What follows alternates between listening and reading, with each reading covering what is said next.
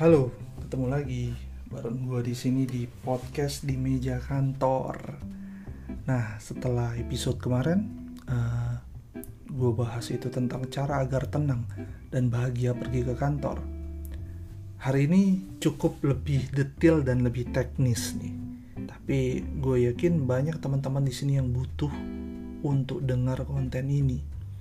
Yaitu yang mau gue bahas adalah cara untuk pindah divisi di kantor. Penting nggak nih? Penting, penting banget bahkan. Apalagi untuk anak-anak yang masih cari jati diri nih.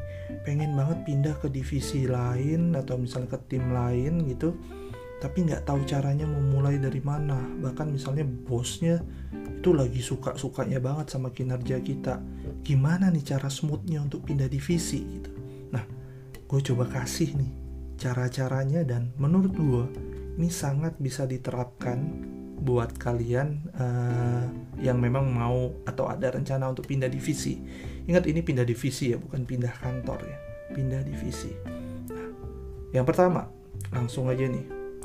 Yang harus kita lakukan adalah cari tahu dan pelajari mengenai divisi yang dituju. Cheesy ya, tapi kalian tahu gak sih faktanya? Banyak orang yang semangat doang pindah ke pindah divisi, kebanyakan justru karena pengen meninggalkan secepatnya divisi lamanya entah dia punya konflik dan lain-lain tanpa dia ingat bahwa dia mesti tahu dan kenal dulu sama divisi yang dia tuju. Mulai dari orang-orangnya uh, pekerjaannya objektif atau KPI divisinya terus apa tantangan atau challenge dari divisi tersebut nah itu dia harus tahu harus cari tahu. Pergunakan tuh mental detektifnya kamu itu untuk benar-benar kulik dari luar mengenai divisi yang akan kita tuju. Let's say kalian dari sales mau pindah ke marketing, ya kalian harus tahu tuh leadernya siapa, key personnya siapa, objektif marketing di kantor ini apa gitu. Nah, ini akan membantu kalian untuk uh, menuju step-step berikutnya. Yang nomor dua, itu, kalian harus mulai membentuk komunikasi dengan leader divisi tersebut.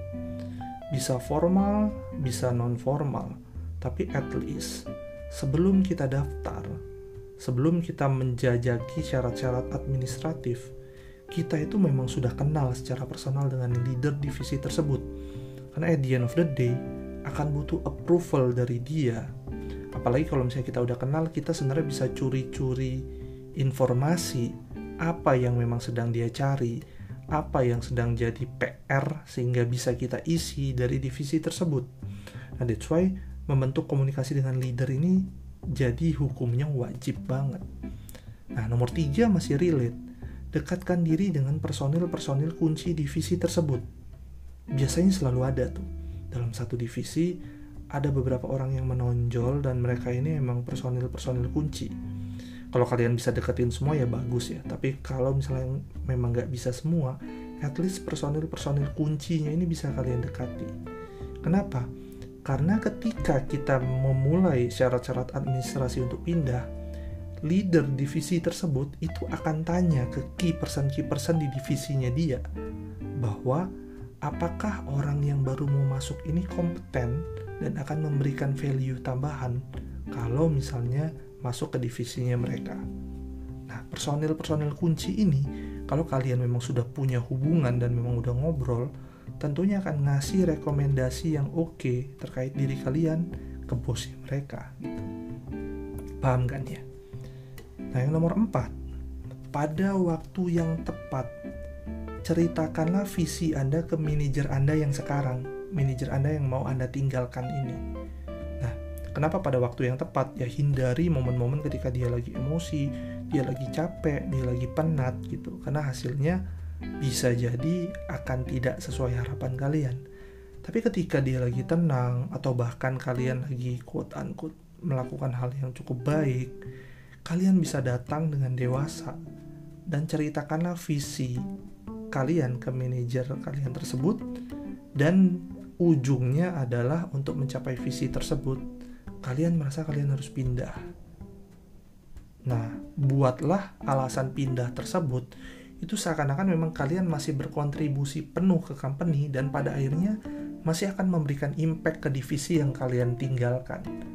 ambil contoh saya balik dari marketing kalian mau pindah ke sales nah ketika kalian cerita kalian akan bilang bahwa kalian akan membawa ilmu-ilmu marketing itu untuk menjadi sales yang sangat marketing oriented yang nomor dua kalian akan feeding banyak insight ke tim marketing dari kacamata seorang sales agar marketing itu bisa membuat campaign-campaign yang lebih terarah gitu. Yang nomor tiga, misalnya kalian bilang bahwa berdasarkan ilmu yang didapat dari marketing, kalian akan mendapatkan result yang optimal di sales dan pada akhirnya itu akan menjadi pencapaian tim marketing juga. Nah, hal-hal tersebut harus kalian sampaikan dengan pelan dan dengan uh, bijaksana lah gitu. Nah, terus nomor 5, jangan lupa ini buatlah semacam usulan project terkait divisi baru yang mau kalian tuju. Salah pun nggak apa-apa. Kenapa? Karena ketika kalian dari divisi lain masuk ke divisi yang baru, sebenarnya ada tingkat toleransi dari bos kalian. Dia itu memperbolehkan bahwa kalian itu punya pandangan atau misalnya pengetahuan yang kurang tapi dia at the same time akan lihat antusiasme kalian, karakter kalian. Nah, apabila kalian sudah mencoba membuat usulan project terkait divisi tersebut, minimal dia akan appreciate bahwa anak ini bukan sekedar cuma mau pindah doang, tapi dia memang sudah uh, memikirkan lah, memikirkan apa salah satu move yang oke okay untuk divisi ini bisa jalankan. Perihal salah ya nggak apa-apa bisa diperbaiki nanti ketika dia sudah ada di dalam divisi ini gitu kan. Nah jadi uh, ini penting untuk kalian coba. Nah yang terakhir mulailah bicarakan dengan HR nah kata-kata ajaibnya kalian bisa bilang bahwa kedua manajer manajer lama dan manajer baru itu sudah setuju dan mendukung kalau sudah sampai kalian dapat approval dari dua manajer atau lead tersebut, HR itu udah pasti akan nurut doang, gak akan menghalang-halangi gitu. Nah, kalau kalian nggak punya, baru HR itu biasanya punya banyak prosedur di mana dia akan mengkonfirmasi dulu ke misalnya manajer lama atau manajer baru, dia mencoba mendik down apakah ini orang tepat atau enggak untuk divisi tersebut panjang lah. Tapi begitu sudah dapat endorser, harusnya kalian akan lebih gampang untuk bisa diterima gitu. Oke, nah, itu adalah beberapa tips untuk pindah divisi dari gua. Semoga bisa memberikan value yang oke okay untuk kalian-kalian yang memang dalam situasi tersebut berencana pindah gitu. Uh, dan kalau misalnya kalian punya tips-tips lain, please share ke Instagram gue, ke, ke Twitter gue atau ke YouTube gue. Sampai ketemu lagi, senang banget bisa selalu berbagi ke para pendengar podcast di meja kantor. Dadah.